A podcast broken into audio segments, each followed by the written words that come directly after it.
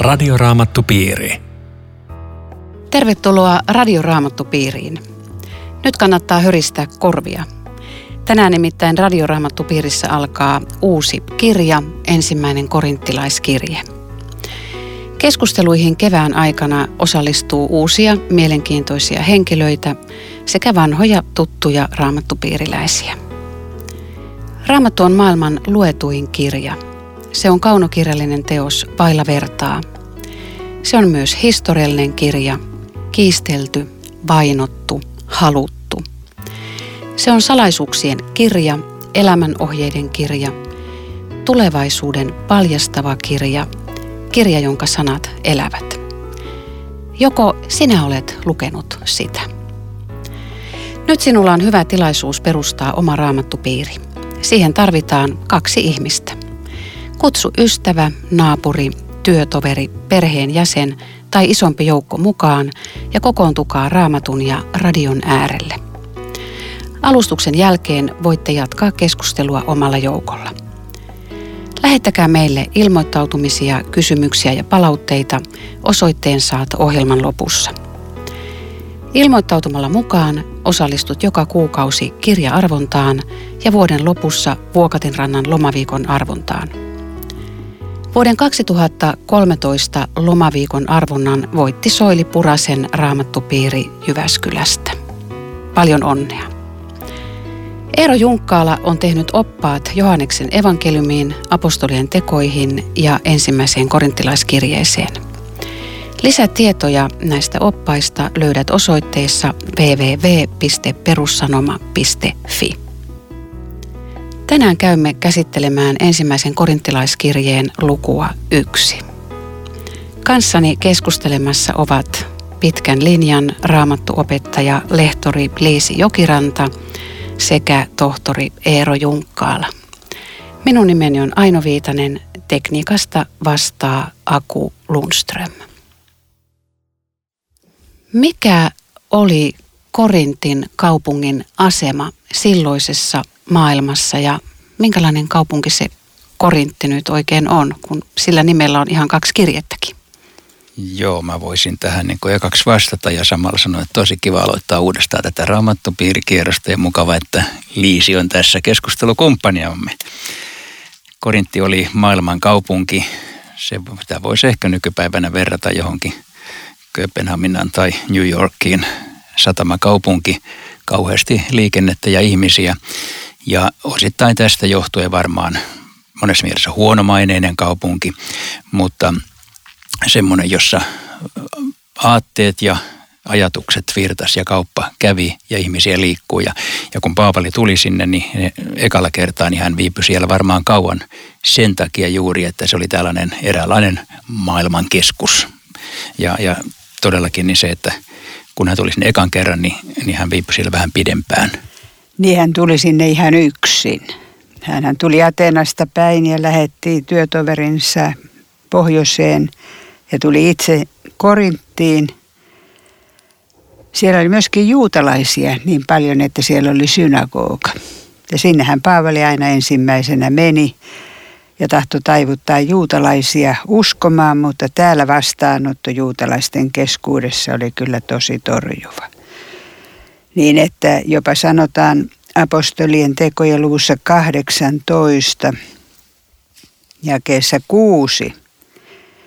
Mutta juutalaiset väittivät herjaten vastaan. Silloin hän pudisti pölyn vaatteistaan ja sanoi, tulkoon teidän verenne teidän itsenne päälle, minä en enää ole teistä vastuussa. Tästä edes puhun pakanoille.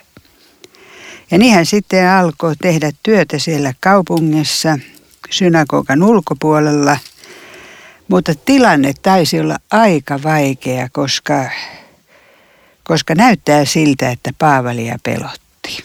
Me on aika usein tehty Paavalista jotenkin yli-ihminen, mutta tuntuu hyvältä nähdä, että hänkin oli vaan, vaan ihan tavallinen.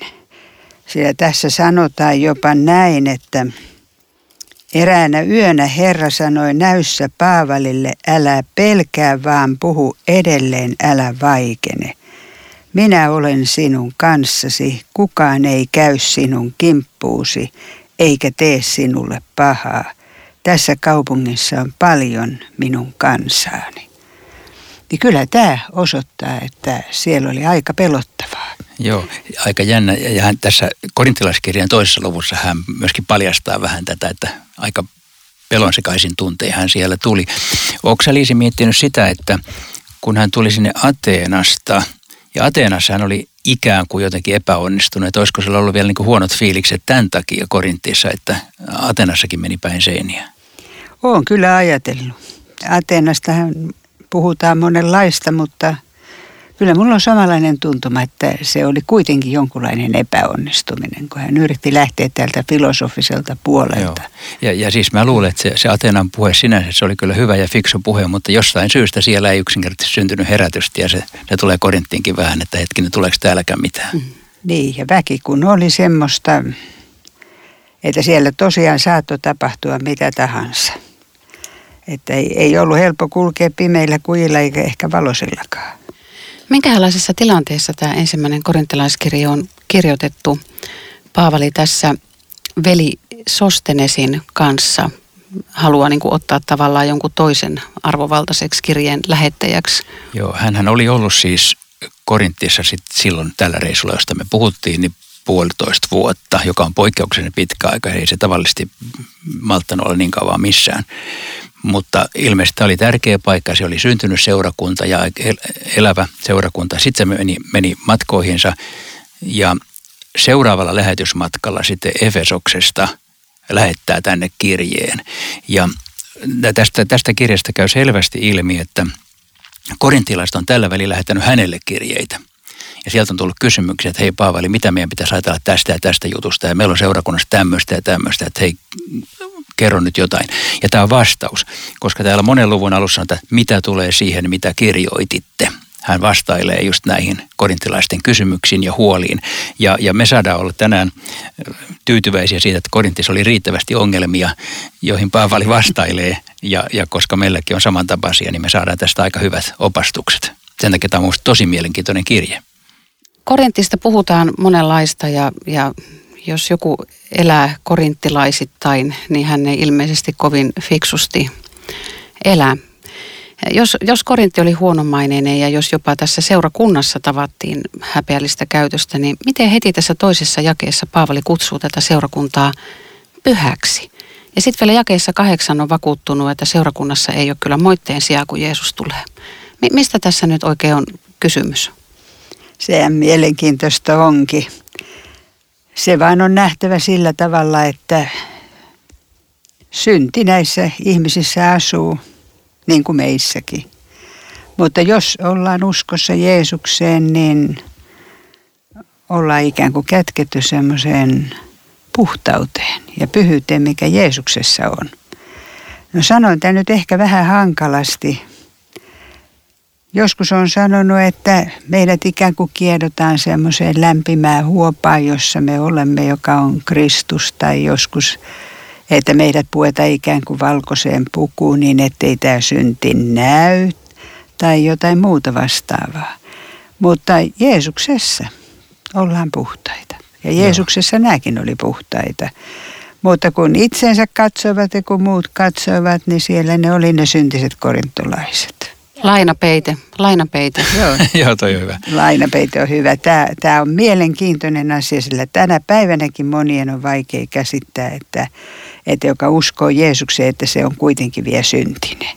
Joo, se on, se on tosi tärkeä tosiasia. Ja, ja siis se, että tämä Raamatun pyhät, niin se ei tarkoita mitään laadullista ominaisuutta, vaan se tarkoittaa asemaa, jossa me olemme Jumalan edessä. Juuri näin, joo, joo. joo just tämä.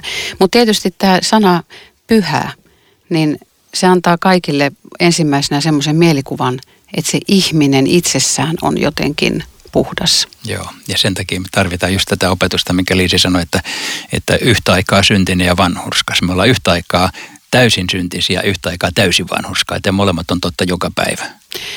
No, Paavali aloittaa tämän hyvin kauniisti, tämän tervehdyksen. Haluatteko tästä hänen järjestyksestään tai tavastaan tervehtiä seurakuntaa, niin jotain huomiota sanoa? No Luther sanoo sillä tavalla tästä, että Jumalan meidän isämme ja Herra Jeesuksen Kristuksen armo ja rauha teille, että siinä on koko evankeliumi. Hän sanoi näin, että, että armo antaa synnit anteeksi ja rauha tyynnyttää oman tunnon, että siinä se on.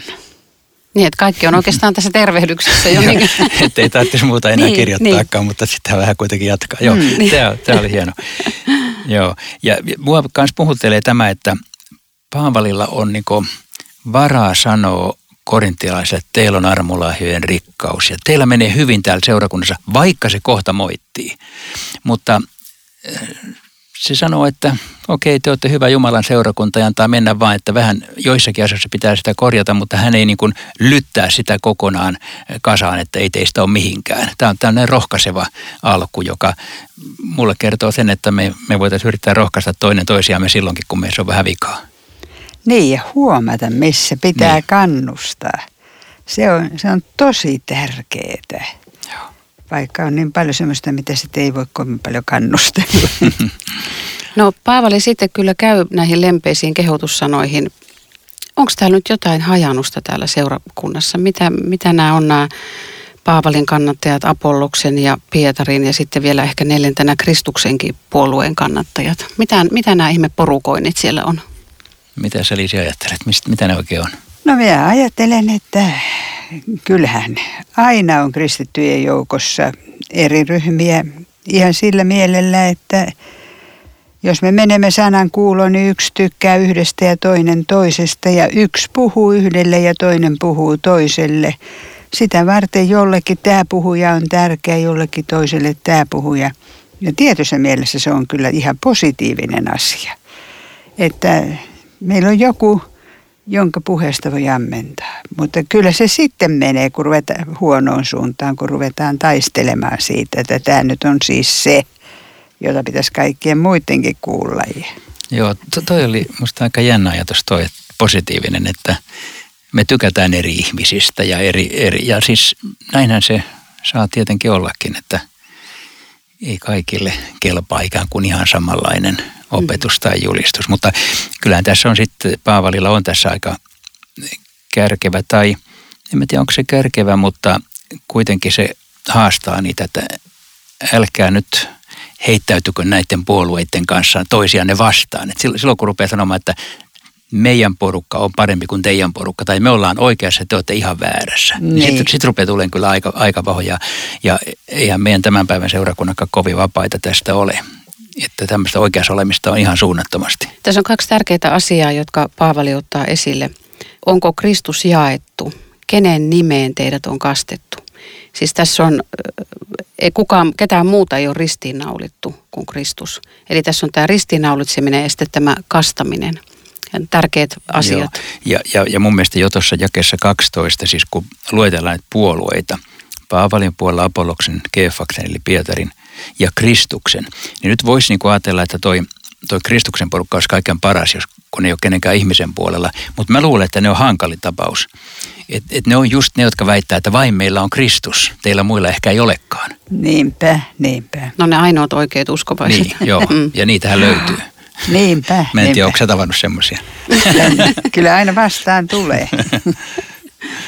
No mites tota niin, tässä puhutaan tästä kastamisesta ja Paavali on nyt ainakin Stefanaan perhekunnan kastanut. Sitten hän miettii siinä vielä, että onko hän muita kastanut. Mitä me voitaisiin tästä perhekuntakasteesta ajatella? Se on musta tärkeää muistaa, että Raamatussa aika monta kertaa mainitaan perhekuntakaste, kun jotkut sanoo, että täällä ei ole lapsikasteita ollenkaan mainittu. Ei tietenkään lähetystilanteessa lapsia ei kaksikasteta, mutta kun vanhemmat tulee kristityksi, niin koko perhe kastetaan. Ja tämä on ollut käytäntö alusta saakka. Ja tämä kyllä perustelee siis lapsikastekäytännön raamatullisesti ihan, ihan yksiselitteisesti. Mikä siellä on taustalla? Siis mikä kaste aikaisemmin, ennen no, kuin tuli no, tämä perhe? Proselyyttikasteessa oli sama meininki. Ja, ja jos raamatussa olisi ollut joku muu käytäntö, niin se olisi sitten sanottu kyllä. Tämä on Radioraamattupiiri. Ohjelman tarjoaa Suomen Raamattuopisto. double-u double-u double-u piste radioraamattupiiri piste fi. Jatkamme keskustelua ensimmäisestä korinttilaiskirjeestä luvusta yksi. Studiossa ovat lehtori Liisi Jokiranta ja tohtori Eero Junkkaala. Minä olen Aino Viitanen ja tekniikasta vastaa Aku Lundström. Korintissa siis oli hyviä puhujia. Sinne oli tullut Apollos Paavalin jälkeen, mutta siellä alkoi tulla sitten tämmöisiä ryhmittymiä, niin kuin nuorissa seurakunnissa useasti tapahtuu, että toi puhuja on hyvä ja ei kun toi on hyvä ja mä taas tykkään tuosta kolmannesta. Ja, ja sitten ehkä meillä on vähän semmoista taipumusta, että me halutaan, että kaikki kuuntelisi sitä yhtä, yhtä hyvää puhujaa. Mutta myöskään tämä ristin sanoma ei, ei ole mitenkään yksinkertainen. Tässä jakeessa kahdeksantoista sanotaan näin.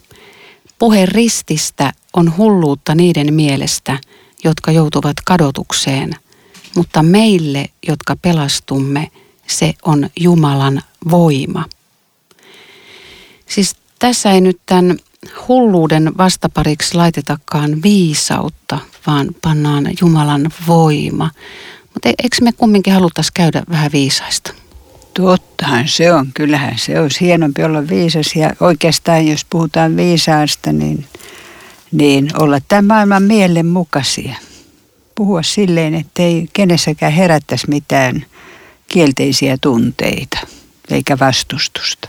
Niin, toi on ehkä se viisaus, jota vastaan Paavali tässä polemisoi. Sitä me voidaan sanoa, että totta kai meidän pitäisi viisaita olla, mahdollisimman viisaita uskossa ja Jumalan tuntemisessa ja myöskin myöskin tämän maailman asioissa muuten, mutta tosiaan tässä tulee tämmöinen vastakkainasetelma aika vahvasti tässä ekaluvun loppujaksossa, jossa risti asetetaan niin kuin kaikkia, kaikkia viisautta vasten.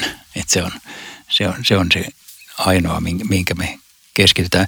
Ja voi olla niin, että just toi jakaantuminen seurakunnassa, että Paavali niin kuin sitä taustaa vastikin, että jos me keskitytään ristiin, niin me ollaan myös lähellä toisiamme. Mutta onhan se hulluutta ihan oikeasti, että Jumala itse tulee maailmaan ja että Jumala Jeesuksessa kuolee ristillä ihmiskunnan syntien tähden. Niin eihän se tavallisen ihmisen päähän sovi mitenkään. Että siinä täytyy olla sitten jo Jumalan työtä ja, ja semmoista Jumalan valaisua, että tajua, mikä tämän asian merkitys on ja mikä se voima siinä on, joka, joka lopulta voi nostaa ihmisen sieltä, missä hän on, vaikka, vaikka kuinka syvistä solmuista ja vaikka kuinka elämä olisi pieleen mennyt ja, ja vaikka synti kuinka suuri olisi. Niin, niin se on tämä ristin sanoman voima, joka nostaa ja antaa elämän. Aamen. Näin se juuri on. No nyt jos me ajatellaan tämmöistä kaunopuheisuutta, Paavali tuli sieltä, sieltä, sieltä puheitansa pitämästä, oliko nyt Ateenassa, missä ei niin kauhean hyvin sit mennyt kuitenkaan. Ja niin, niin oli niin tai näin, mutta eikö kuitenkin, jos ihminen puhuu hyvällä puhetaitotekniikalla ja taidollisesti niin, niin, ja kaunopuheisesti, niin eikö sitä ole mukavampi kuunnella ja eikö se sanomakin mene paremmin perille vai onko se ihan yksi hailee? Eikö, eikö joskus tota, niin Suomen kirkossakin ole opetettu, että ärräviät ja ässäviät pitää poistaa ja että sillä, sillä puheella on merkitystä, miltä se kuulostaa? Joo, siis ilman muuta meidän pitäisi olla mahdollisimman hyviä puhujia. Minusta se on aivan päivänselvä juttu, mutta Paavali ei sitä tässä kyllä ollenkaan puhu tässä tekstissä. Että tämä ei ole niin kuin se, tai kyllähän sanoo siis toisen luvun alussa, että hän ei tullut varsinaisesti puhetaidon keinoin, mutta, mutta kyllähän kritisoi sitä viisautta, jossa tullaan niin kuin maailmallisin, maailmallisen ymmärryksen kanssa, yritetään tätä uskon asiaa selvittää ja silloin mennään metsään. Ja kyllä tässä on niin kuin tämän päivän suomalaiskristikunassakin olisi paljon tekemistä, että minusta tuntuu, että kristittyjen piirissä on taipumusta tukeutua enemmän tämmöiseen inhimilliseen ymmärrykseen kuin että keskittyä ristiin ja sovitukseen, joka on, joka on tämä ydinasia. Et se, se, se saattaa olla hukassa, vai on, minkälaisia kokemuksia sulla on? Onhan se nykyään hukassa ja tuntee sen itsessäänkin, kuinka, kuinka täytyy oikein, kuinka se nyt sanoisi, oikein paneutua tähän asiaan, että ristin sanoma pysyy kirkkaana. Ei sen julistaminen ole sinänsä ollenkaan helppoa. Sen enempää kuin Jumalan tahdonkaan julistaminen. Ja, ja kyllähän Paavalilla kokemus oli siellä Ate, sieltä Ateenasta, että, Ei hän sillä kaunopuheisuudella voittanut. Ja hän ymmärtää, että ainoa, millä voi voittaa ihmisiä Jeesukselle, on tämä ristin sanoma. Ja siinä on taistelu meillä itse kellään. Että kummalle linjalle tässä nyt mennään. Niin on, ja just niin kuin sä äsken sanoit, niin, niin siinä on myöskin se voima, koska tämä, tämä kristinuskohan ei ole se, semmoista, että me ikään kuin selitetään, mistä on kysymys, vaan me julistetaan evankeliumia, joka synnyttää uskon. Aivan. Ja siinä, siinä on se voima, että kun luetaan sanaa tai kuullaan sanaa, niin se, se vaikuttaa itsessänsä. No mä vielä, vielä jotenkin haluan tässä, että, että mitä tässä oikein todella tarkoitetaan näillä väärillä viisailla puheilla. Tässä sanotaan, että juutalaiset vaatii ihmettekoja, kreikkalaiset etsii viisautta. Eikö aidosta ihmeestä voi syntyä aito usko? Ja, ja kun me puhutaan uskosta, niin pitääkö jotenkin laittaa aivot narikkaa, että et, et eikö ihmisen ää, niin kuin usko voi etsiä ymmärrystä, että onko järki ja ihmeet uskon tiellä. Eikö nekin voi kumminkin olla molemmat Jumalan tekoja? Joo, mulla on tässä pari pointtia heti semmoiset, että järkeä ei tietenkään tarvitse panna narikkaan, että, että Jumala on antanut sen käytettäväksi, sitä saa käyttää niin paljon kuin kantti kestää, mutta sillä ei avaudu evankeliumi, se tulee uskosta. Mutta sitten tuosta ihmetteoista, niin mä olin viime syksyn Nepalissa. Ja oli tosi mielenkiintoista, että suurin syy ihmisten uskoon tulemisiin oli kokemukset parantumisista. Se oli minusta häkellyttävä havainto. Se oli ihan tilastoilla tehty, että, että ihmiset menee tota, noita tohtoreiden luokseen, ei pysty parantamaan, sitten tulee kirkkoon ja pyytää, että täällä rukoiltaisiin ja siellä sitten paranee. Ja mä ajattelin, että Jumala toimii siellä sillä tavalla, kun siellä ei ole vanhoja perinteitä eikä raamattuja eikä kirkkoja ihmisten ulottuvilla noin vaan. Mutta ei ihmetteot itsesänsä kuitenkaan synnytä uskoa. Jumala sana synnyttää uskon, mutta joskus Jumala tällä tavalla ikään kuin raivaa tietä tai puhuttelee tai muistuttaa omasta voimastansa. Vai millainen kokemus sulla oli näistä? Minä kyllä yhdyn tähän ja, ja luulen, että näitä ihmeitä näkyy enemmän siellä, missä evankeliumi ei ole vielä kohdannut ihmisiä ollenkaan. Jumala käyttää sitä. Mutta minun tekisi mieli palata vielä siihen järjellisyyteen, sillä tosiasiassa Jumalahan on järjellinen Jumala. Ja myöskin Raamattu on järjellinen kirja. Se ei ole mitä tahansa, vaan siinä on ihan selvä logiikka ja, ja, ja sisältö, joka menee eteenpäin. Ja jos ei, jos ei me myöskin ymmärretä sitä, mitä meille julistetaan tai mitä me luemme, niin ei uskokaan synny. Meidän pitää ymmärtää sen verran, että, että uskon syntymiseen on vähän halkoja, johon tuli voi tarttua. Ja siksi pitää puhua ihmisille niin, että, että he ymmärtävät, mistä on kysymys. Mun tulee mieleen tässä se, että, että, että ihmeet on ihan jees, kun on oikeassa paikassa. Järki on ihan jees, kun sitä käyttää oikein. Mutta kaikki ihmisille annetut asiat, ihminen voi käyttää niitä väärin. Siis sinänsä hy- hyviä asioita. Ihminen syntisyydestään johtuen käyttää sitä ihmettä väärin, käyttää sitä järkeä väärin. Joo, juuri noin. Ja toi, toi mitä Liisi sanoi äsken, niin mä olen sen näin, näin joskus sanonut, että uskolla täytyy olla tietty tiedollinen sisältö. Joo. Että me emme kuitenkaan usko mihin tahansa. Mm. Ja sen takia siihen kuuluu myöskin tämä puoli, joka on hirveän hyvä tästä todeta, että, että se, se on tässä. Ja kuitenkin se uskon syntyminen ei ole ikään kuin järjellisen päättelyketjun tulos, vaan se on Jumalan lahja, joka ottaa uskossa vastaan. Mutta näillä järkisjutuillahan me voidaan myöskin raivata pikkusen esteitä pois. Esimerkiksi kertoa, kuinka, kuinka tota Raamattu pitää historiallisesti paikkansa ja niin edelleen. No se, mikä maailmassa on hulluutta, sen Jumala valitsi. Mitä, mitä ajatuksia tämä herättää? Niin, että valitseeko Jumala lähinnä nyt tomppeleita vai? Niin, no, eikö se ole näin, että kristitty on tänäänkin sivistymätön ja vailla vaikutusvaltaa sosiaalisen arvoasteikon alapäässä? Siis voihan siellä olla joitakin tämmöisiä vähän, vähän paremmasta suvusta ja lukeneita ja oppineita, mutta eikö suurin osa näistä Jeesuksen seuraajista ollut vähän tämmöistä niin kuin rahvasta? Niinhän se on varmaan aina ollut. Joskus on seurannut sellaisiakin ihmisiä, jotka on omalla paikkakunnallaan niin sanottua kermaa. Ja kuinka hirveän vaikea sellaisen ihmisen on tulla uskoon. Että miten hän, miten hän voi tulla uskoon siinä asemassa, jossa hän on. Niin, tämä on totta ja toisaalta ei ole koko totuus, koska kun mä käyn keskustelua tuolla vähän tiedemaailmassakin, niin mä, mä huomaan, että meillä on paljon huipputiedemiehiä maailman terävimmästä kärjestä, jotka on tunnustavia kristittyjä. Että se on myös näin päin. Että siis se, se ei tee niin kuin mahdottomaksi uskoa, mutta kyllä se taitaa käytännössä olla niin, että, että enempi sieltä tavallisen kansanväestä sitten kuitenkin seurakunta koostuu. Hmm. Tuo jää kolmekymmentä on tärkeä. Jumalan vaikutusta on se, mitä te Kristuksessa Jeesuksessa olette. Hänet Jumala on antanut meille viisaudeksi, vanhurskaudeksi, pyhitykseksi ja lunastukseksi. Näin toteutuu kirjoitus, joka ylpeilee ylpeilköön Herrasta.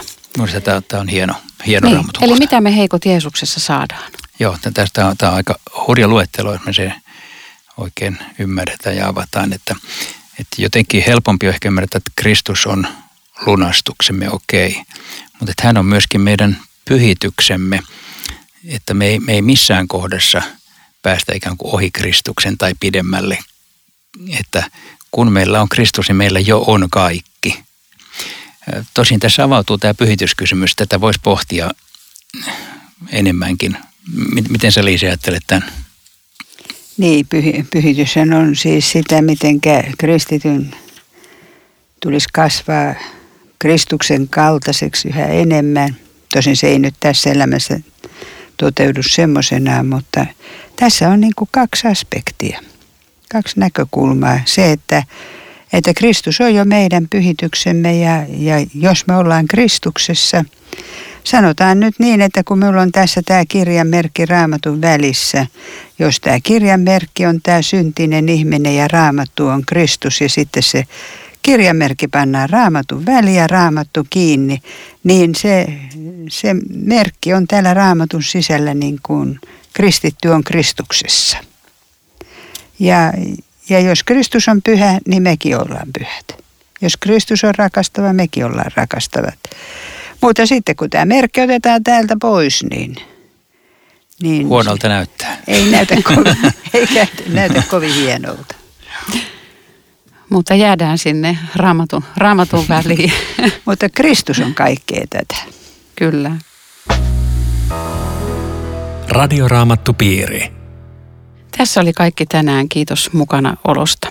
Ilmoittautumisia, kysymyksiä ja kommentteja voit lähettää osoitteella aino piste viitanen ät s r o piste f i tai postikortilla Suomen Raamattuopisto P L viisitoista nolla kaksi seitsemän nolla yksi Kauniainen.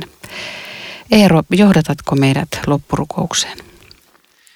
Kiitämme Herra siitä, että sinä olet tullut meille vanhurskaudeksi ja pyhitykseksi. Sinä olet meidän kaikkemme ja sinun uskoessamme. Me saamme tänäänkin kaikki syntimme anteeksi.